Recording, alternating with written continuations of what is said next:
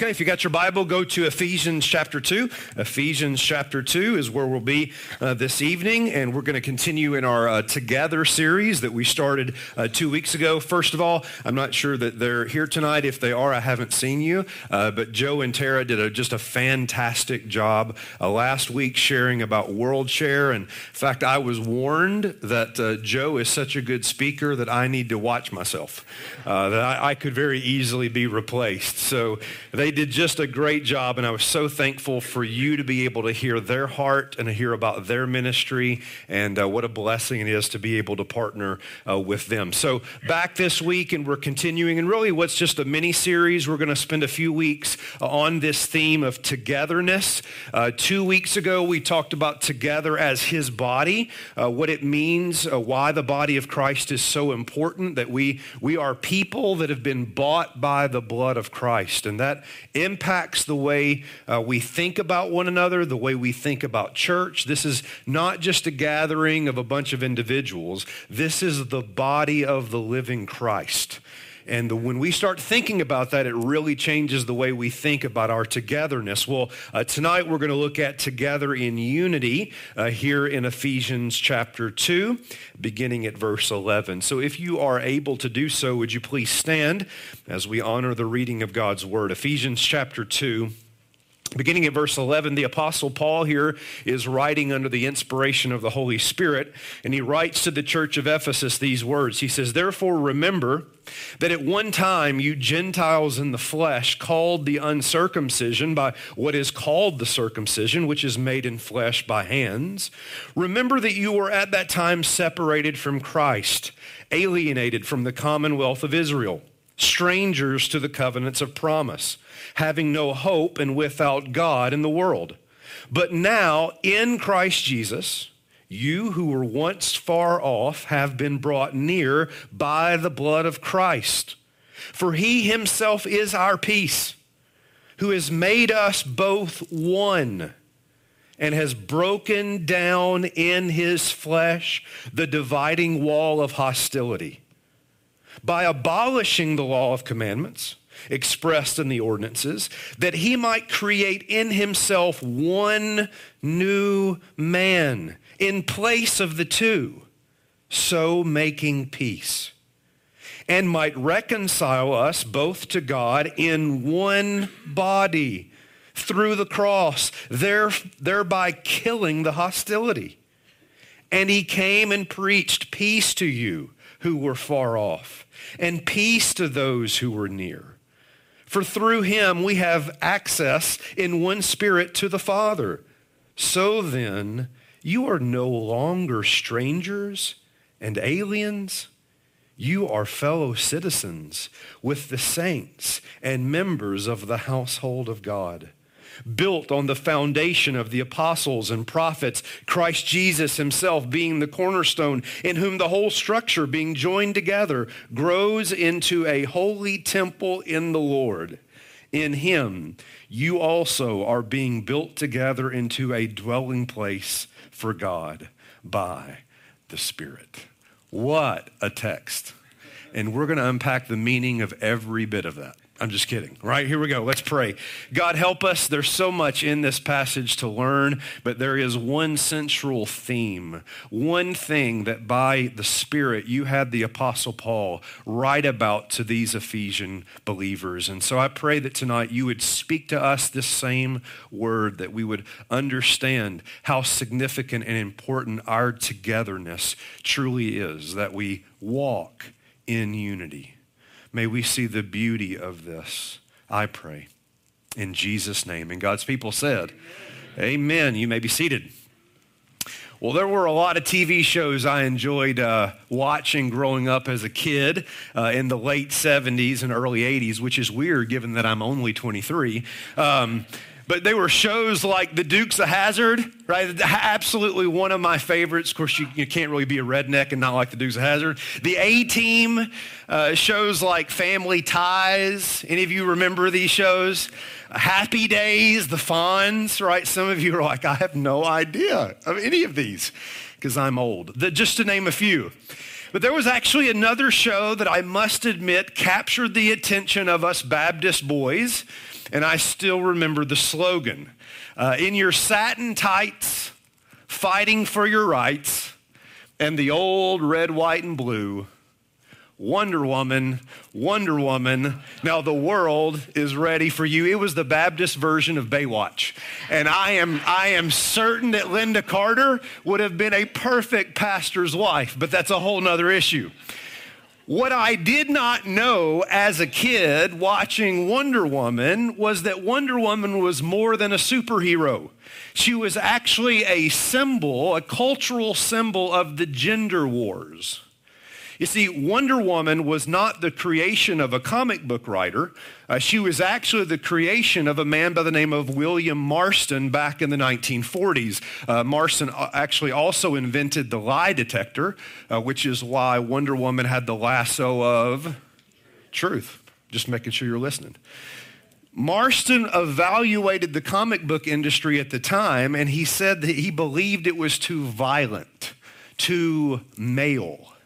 So he created a hero from an all female tribe in the Amazon uh, where they lived in nothing but tranquility and peace, which we all know is what happens when you get a bunch of women together, right? I mean, it's just nothing but tranquility and peace all the time. I had to bring Cousin Eddie back. So when Wonder Woman enters into the world, she does so to fight for people's rights. Uh, she was a symbol of individuality. That's what Wonder Woman was all about in her creation. But of course, Wonder Woman was not new in the 1940s. Uh, she actually goes a lot further back than that. You see, Marston crafted her after the goddess Artemis from Greek mythology. Uh, Artemis was a goddess who did not want to marry only took the companionship of women and so valued her individuality, she would kill anything or anybody that threatened it. And the spirit of Artemis is still alive today. We as Americans highly value our individuality, do we not? I mean, we are all about speaking up for our rights I mean, there's something new all the time on that issue. We, we cherish our individuality. You be you, boo. Like you just be whoever you are, express yourself. We celebrate our independence.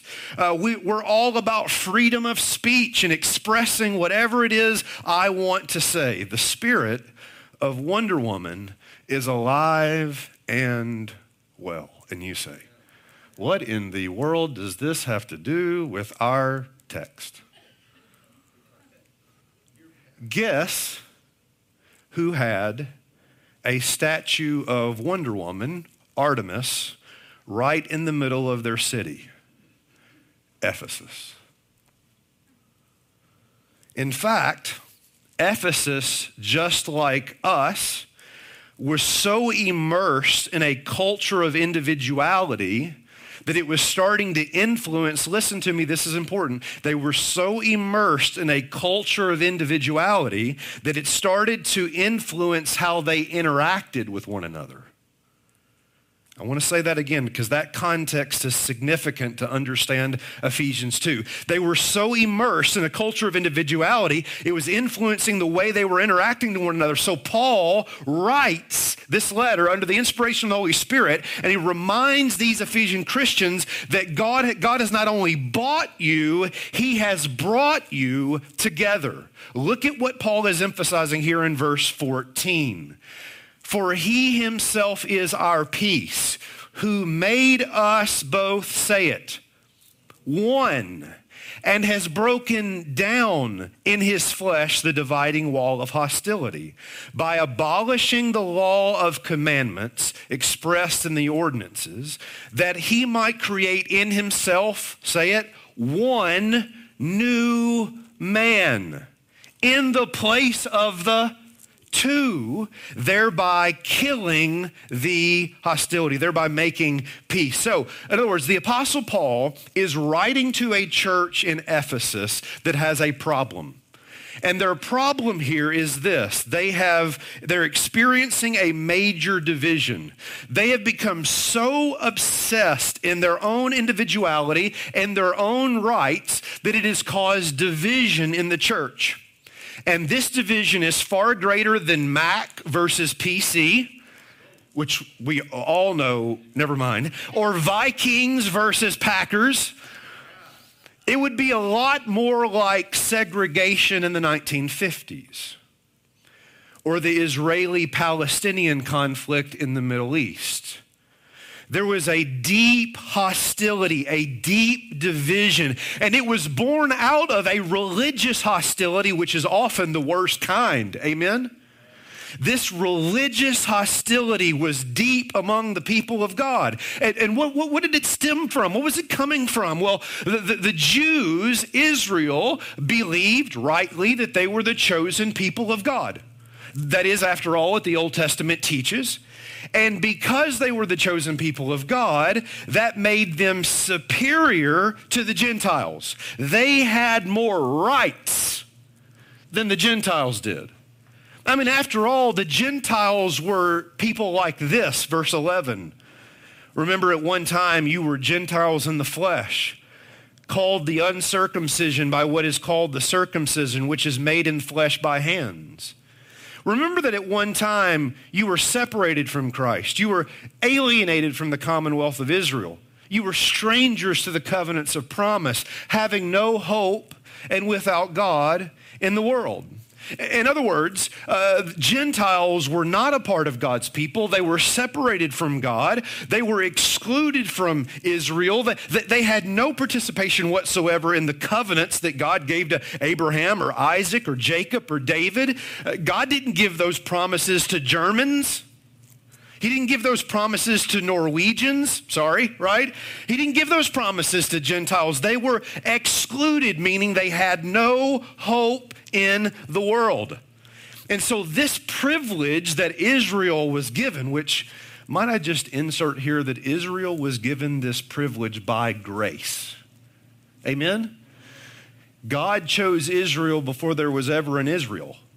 It's not like God looked at all the nations and said, you know, that Israel is really special. I choose them. No, there wasn't even an Israel when he chose Israel and called Abraham out. And from Abraham comes the chosen people of God. There's a whole sermon here. I hope you're paying attention. Isn't it interesting how we take the grace of God and turn it into entitlement?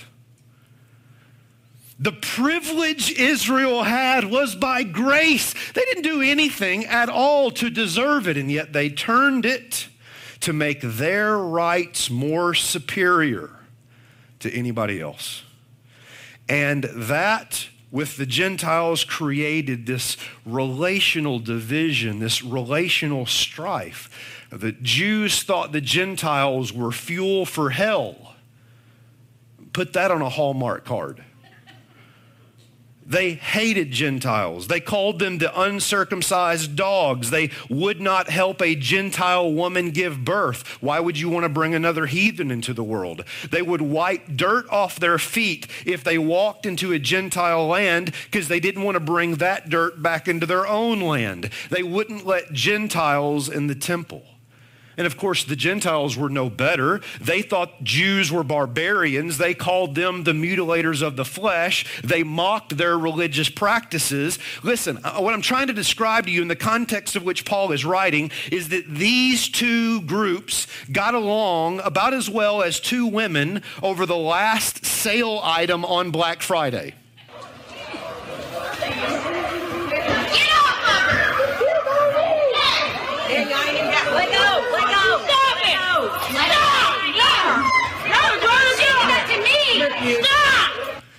So much for all that peace and tranquility talk, all right? That's what was going on here. There was a deep division, relational conflict. Individuality and my own rights became superior over everything else.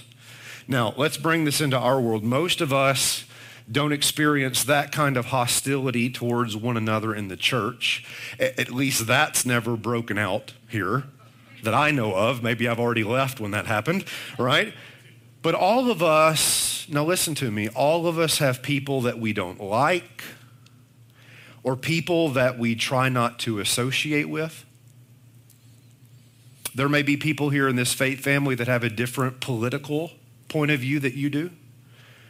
There may be people in this faith family that have different music preferences. They're from a different economic status. They have a different skin color. They grew up in a different denomination. They have a different personality than you do. And if we're not careful, listen, if we're not careful, those differences become a matter of division. And we got one pocket over here and one pocket over here. And these people always sit together over there. And these people always talk to the same people every time they're here. And before you know it, that hostility, that division begins to creep in. Why is that the case? James tells us. Look at James 4, verse 1. What causes quarrels and what causes fights among you? Is it not this, that your passions are at war within you? You desire and do not have, so you murder. Again, I don't think that's literal murder in this text. I think James is talking about you destroy one another uh, with your tongue and the way you talk, and you, you murder relationships. You covet and cannot obtain, so you fight. That's why I think murder means. You fight and you quarrel. Let me just say the best time to preach this message is not when that's happening. Amen? The reason why this is not an awkward sermon is because God's grace, there's, we've experienced very little, if any at all, division or lack of unity in this body. But preventative medicine is the best kind. And this is a preventative medicine sermon to guard our togetherness because we're going to see in this passage how our togetherness uh, it matters and why it matters. But faith family nations rage and families fight and churches split and people argue because at the heart of conflict is sin and sin is at the heart of us all. In Ephesus, it led to self-righteous Jews. I'm better than you. I've been here longer than you. I have a better, higher status than you. And it led to judgmental Gentiles. Well, at least I'm not as stuck up as you. At least I'm not a Pharisee like you. And on and on the division raged. And Paul writes and addresses this. Unfortunately, what was taking place in Ephesus is continuing in so many churches today, is it not? The nations rage and so do churches. So what's the solution? What is it that brings us together? What is it that helps us walk in unity? Is it continuing education? Anger management classes? Uh, conflict resolution sermons? Uh, personality inventories. Let's find out what everybody is on the Myers Briggs right? Or what number you are, or, or, what you are on the disc profile, and then we'll know who to avoid and who to associate with. No, what's the solution to the division that often occurs in the body of Christ? What does test here? Look at your text. What's the first word in verse 11? Just shout it out. Shout it out. Therefore, exactly. The first word in verse 11 is therefore, meaning that Paul is actually continuing an argument from something he's already said. So in verses 1 through 10, Paul is talking about, listen to me, faith family, the preacher's about to start preaching here. Paul speaks to the power of God to take individuals from death to life. He starts off at the beginning of chapter 2, many of you know this, you were dead in your trespasses and sin, and you walked according to the passions of this world, but God and his immeasurable grace has saved you. He saved you by grace, not of anything that you did. And so he's talking about this beautiful, miraculous, glorious salvation that brought you from death to life. This is the power of God in your life. in bringing salvation in. And it's from that, are y'all with me? I think I'm excited for you, all right? It is from that he says this, the therefore, and then verse 13, but now in Christ, you who were once far off have been brought near by the blood of Christ, having he himself as our, for he himself is our peace, who has made us both one and has broken down in his flesh the dividing wall of hostility. Preach it, Paul. Here is Paul's argument, and it's a beautiful biblical argument. Here it is. It's actually an argument from the greater to the lesser. And here's what Paul is saying. Notice it on the screen. If the cross was big enough to reconcile you to God, then the cross is big enough to reconcile you to one another. Now, you let that sink in, faith family. If you're walking in conflict right now, maybe it's not even with somebody here at this faith family. Maybe it's somebody in your family. Maybe it's a different relationship. Listen, if the cross is big enough to reconcile you to God, Ephesians 1, Ephesians 2, verse 1 through verse 10, then the cross is big enough to reconcile you to one another, verse 11 on. If the cross is enough to bring us peace with God, stop. Think, think with me, faith family. Think with me. If the cross is big enough to bring you peace with God who is holy, then is not the cross big enough to bring you peace with one another when the person you're in conflict is just as sinful as you are? You say, oh, I'm not nearly as sinful as everybody else. Oh, oh, I forgot, right? You, you're, you're, but you get the point. Listen, if the cross is big, big enough to take this sinful man and make peace with a holy God, certainly the cross is big enough to take one sinner, Jews, and other sinners, Gentiles, and make peace with one another. This is the beauty of what the cross has purchased, the Apostle Paul says. So unity is maintained where the cross is ultimate. You cannot exalt Jesus and hate your brother. Let me say that again. You cannot exalt Jesus and hate your brother.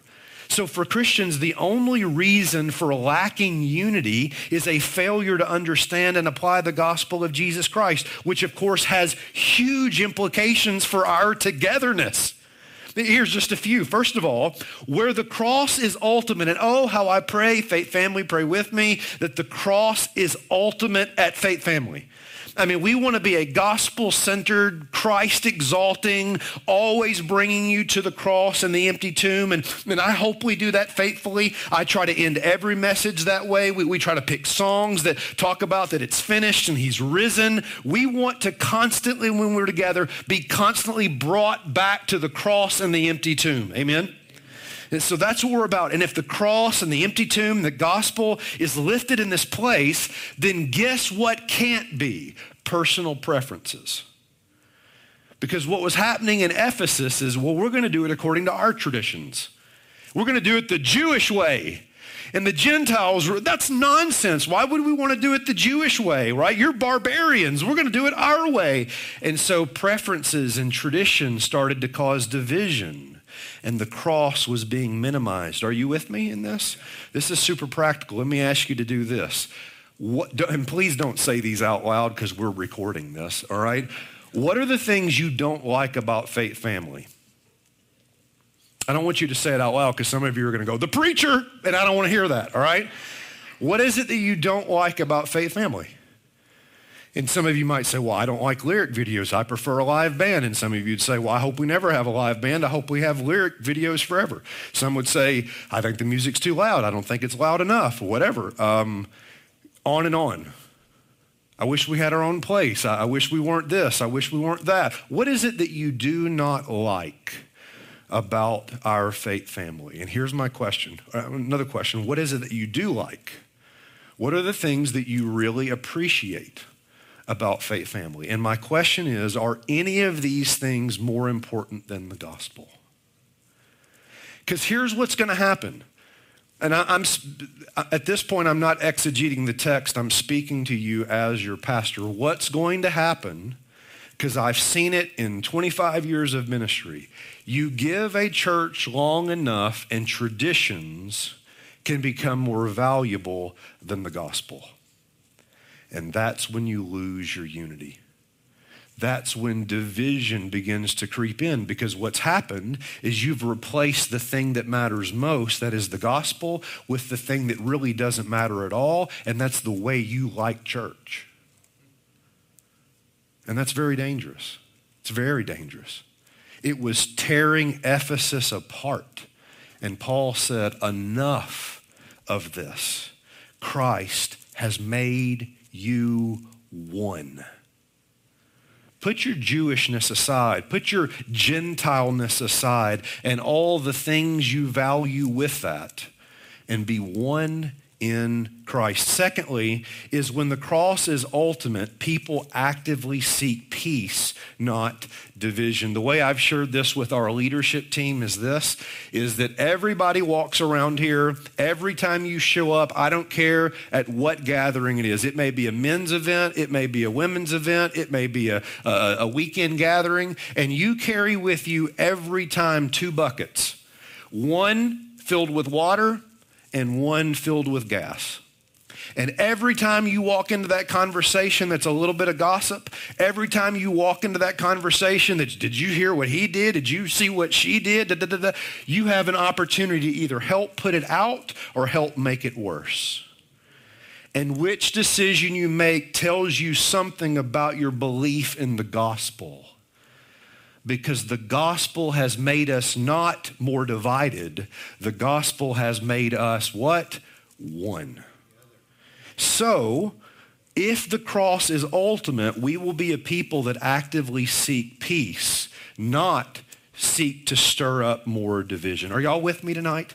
This is really important for us as a church if we're truly going to be together. So I've unpacked here the problem that was taking place in Ephesus and how that Jesus has purchased their unity. He has made them one. And if the, the power of Christ is able to save us from death, the power of Christ is able to bring us together. But Paul now takes this further and shows us that at the cross, Jesus not only purchases our unity, he actually makes us a whole new identity. Verse 15 again by abolishing the law of commandments expressed in ordinances, that he might create in himself one new man in the place of the two, so making peace, and might reconcile us both to God in one body through the cross, thereby killing the hostility. In other words, what Paul is saying here is we are a new people. One of the things that Ephesus needed to realize, and we need to realize, God speak to us here, is there's no such thing as Jewish Christian. I mean, you're all tied up. We got to do it the Jewish way. But there isn't a Jewish way, there's a Jesus way. If, if, your Jewishness meant anything, it was to get you to Jesus. So now get over your Jewishness. And by the way, there's no Gentile Christian. And by the way, there's no white Christian. And by the way, there's no black Christian or poor Christian. There's no longer any like affinity group Christian. There is just, are you ready? Christian. There's no, I'm a male Christian. I'm a female Christian. No, there's, there is one new man. We belong to one people. We are united with Jesus. And therefore, this is the good news of the gospel. Somebody ought to shout hallelujah. That it doesn't matter who you are, it doesn't matter where you come from, it doesn't matter what you look like, it doesn't matter what's in your past. We all belong together in Christ. Praise God, there's no redneck Christian. There's just Christian. We are one in him. There's a story that was told about a, a World, War, World War II soldier that was killed, and his comrades were trying to find a place to bury him. Uh, they come upon this Catholic church. And they asked the, the, the, priest if they could bury uh, their fallen friend in the church's cemetery. Uh, the priest asked them, Is he Catholic? To which they said, No, he's not. And the priest refused. They then took him outside the fence and buried him there. Before leaving the area, a few days later, they came back to visit their friend's grave and it was gone. They went to the door of the church, knocked on the door. The priest came out and they asked about the location of the grave. The priest said this quote, After you left, all I could think about was how this man gave his life, and I wouldn't let him in. So, where then did you put the grave? They asked. Why did you move it? And the priest said, I didn't move the grave, I moved the fence. Faith family, in the death of Jesus, God moved the fence. It's no longer Jewish anymore. It is Jew and Gentile. It's not about two because those two are now one in Christ. And there is no one, and I mean no one, that is outside the saving power of Jesus Christ. This is what Christ has done. And how did he do this? Well, Paul tells us here he did it by fulfilling and abolishing the law. And this is beautiful. Give me just a second here. We don't like it much, much longer. What Paul says here, preach, Paul, just preach to us here. He says this listen, hey, hey, Jews, you know the thing that you're using to feel superior to the Gentiles, the law? You know how you like to brag about how uh, you're better at that than anybody else and you're more obedient to that than anybody else? Well, guess what? Jesus abolished it. He took the very thing you use to advocate for your rights, the very thing you use to make yourself feel and look better over everybody else, and he destroyed it. And I wonder what it is for us that we look to to make us feel just a little bit better than anybody else. What is it that makes you feel superior? Is it you think you're more obedient? You think you're more righteous? You think your skin color earns you anything? You think your financial status earns you any kind of superiority? Well, let me tell you what the gospel says to you. You are so sinful, the only way out of your sin was God had to die in your place. So much for your superiority. And then for those of you that feel inferior, maybe like the Gentiles in Ephesus, you're constantly told that you're not enough, you'll never be enough, you can never live up, you can never do enough, and you feel like there's no way you could ever be a part of this beautiful body of Christ. Well, here's what the gospel says to you You're so loved that God willingly died for you. So much for your pity and feeling like you're not enough. You see, here's the point I'm making everybody right here. The gospel makes us all equal. It takes the thing you use to prop yourself up and destroys it. And it takes the thing that you use to wallow in self pity and shame and guilt and destroys it and brings us all together. Where I'm not better than you you could amen that, right? That was a great place for an amen and you missed it. I'm not better than you. Listen, come on. Stop this nonsense here at Faith Family. Just because I sit up here on this stage and preach a sermon doesn't for a moment make me better than any place, anybody in this room. Amen. No one. I, thank you, Neil. I, I, knew, I knew you'd jump on that opportunity, right? We may have different gifts, but our gifts do not make us superior or more important in the body of Christ. We are one. And the gospel makes us all equal at the feet of Jesus. To which someone might be thinking, yeah, but if there are people around me that aren't like me, then I won't get the kind of church I want. That's the point. You see, Faith Family, the church is not a special interest group, and it is not a political party.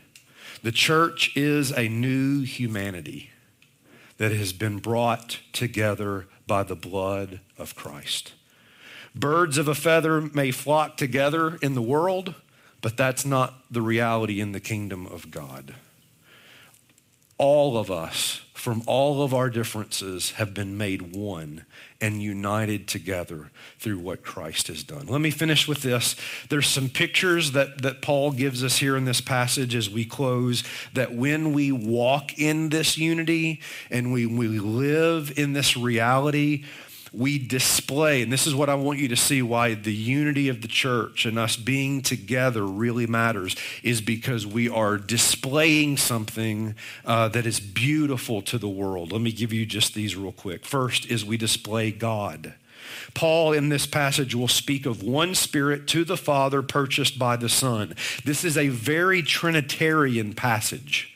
You see Father, Son, and Holy Spirit frequently uh, throughout Ephesians, but certainly here in this text. Here's the point I'm trying to make. Our unity is a picture of the unity of God, which, by the way, is why Satan hates it.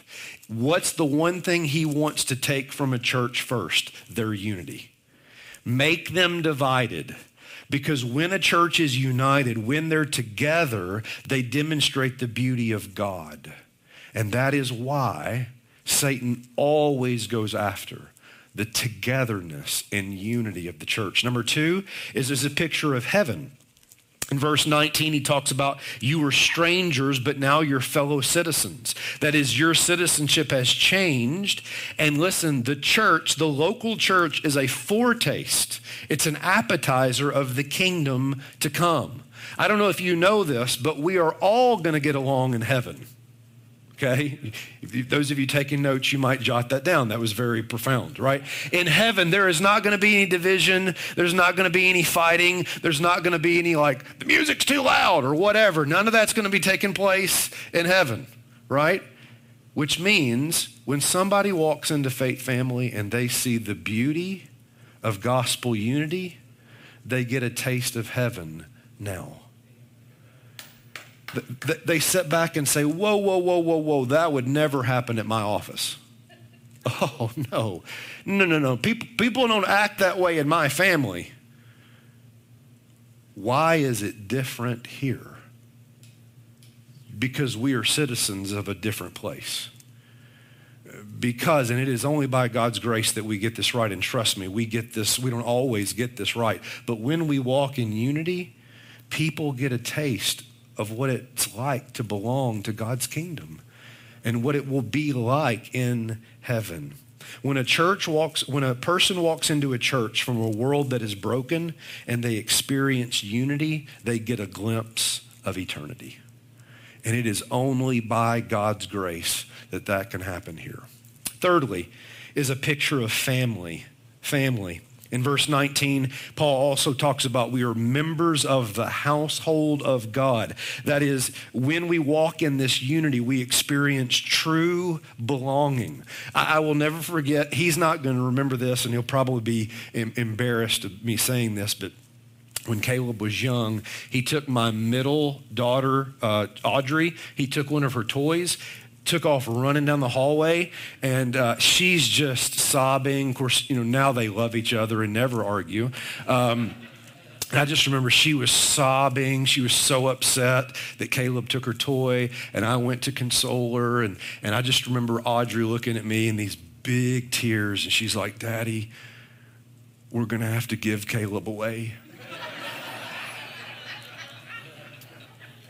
and I remember looking at her and saying, Sweetheart, we can't give Caleb away. We can sell him, but we can't. We're just not gonna not gonna just give him away, right?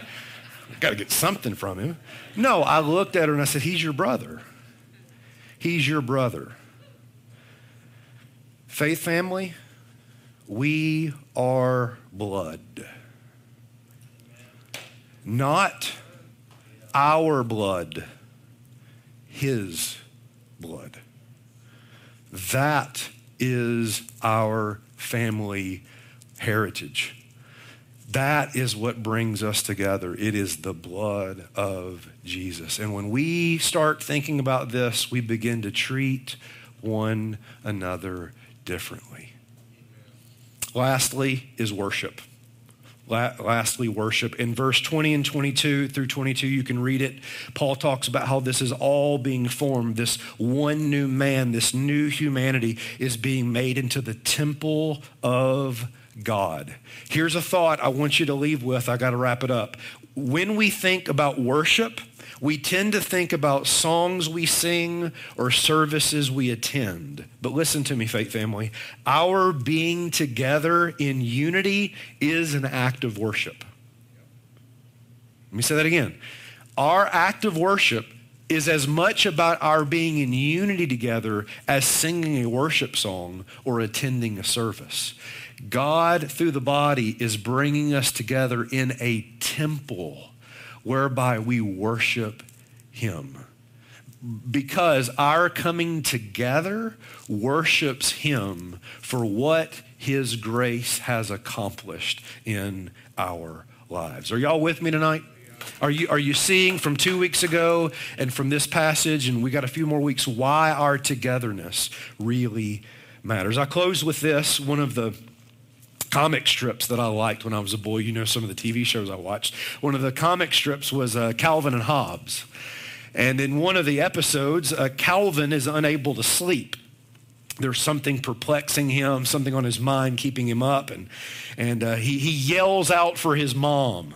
Uh, and she runs into the room. She's half asleep. She's wearing her gown. And she asks, What's wrong? And Calvin tells her this question that has been perplexing him throughout the night. He says this How do ugly things like octopuses and hairy bugs reproduce? Are they actually attracted to each other? Realizing that this is why her son woke her up in the middle of the night, she screams, It's 3 a.m. Go to sleep.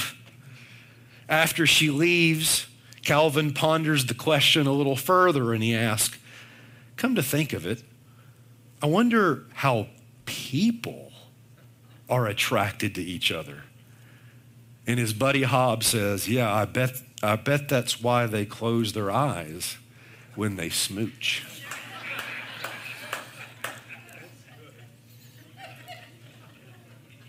what brings people together? What brings us together? It's a question not just for a six year old boy. It's a question for Faith Family Church. And while I can't speak for hairy bugs, I do know why God has brought us together. And it's not because we're attracted to one another. It's because God has drawn us together. It's not because we first loved one another. It's because he first loved us. And it is certainly not because we have a lot in common. It's because we have Jesus in common. And that's enough. Faith family, in a culture that is not all that different from Ephesus, a culture that was surrounded by all kinds of icons of individuality, and we are as well. I remind you tonight that we are followers of a different kind of hero. He is not one that fought for his rights. He is one that laid his rights down. And he did so not only so that you could have peace with God, he did so that you would live in peace with one another. So I ask you this, in light of what Jesus has done for us, how can we not be together? And all God's people said, Amen. Let's pray together. Lord, thank you for. Um, this passage tonight, it's so relevant. It's always needed in church life. We are, we are sinful people, and, and what causes fights and quarrels among us is, is that uh, we are we are sinful and we want what we want and we put our preferences above the gospel. And, and Lord, I do that too. And so thank you for reminding us in this series of just how important the togetherness of the body of Christ truly is. That we belong to Jesus. We are his church.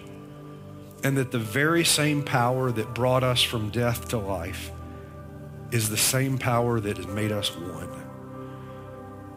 So if there is anything that we are leaning up against to make us feel better or superior to anybody in this place, God, I pray that we would crucify it tonight. And if there are people here that feel inferior, like they'll never measure up, may, may they be reminded at the cross of just how much they are loved by you, oh God. You have made us one. Now help us walk in that spirit of oneness, that we might image you and truly be a faith family, part of the household of God, and worship you as we demonstrate to a broken world what oneness looks like. So help us do that because I am, I am very well aware that we don't have the power or strength to do that. So, so work by your spirit in us for your glory in this faith family. In Jesus' name, amen.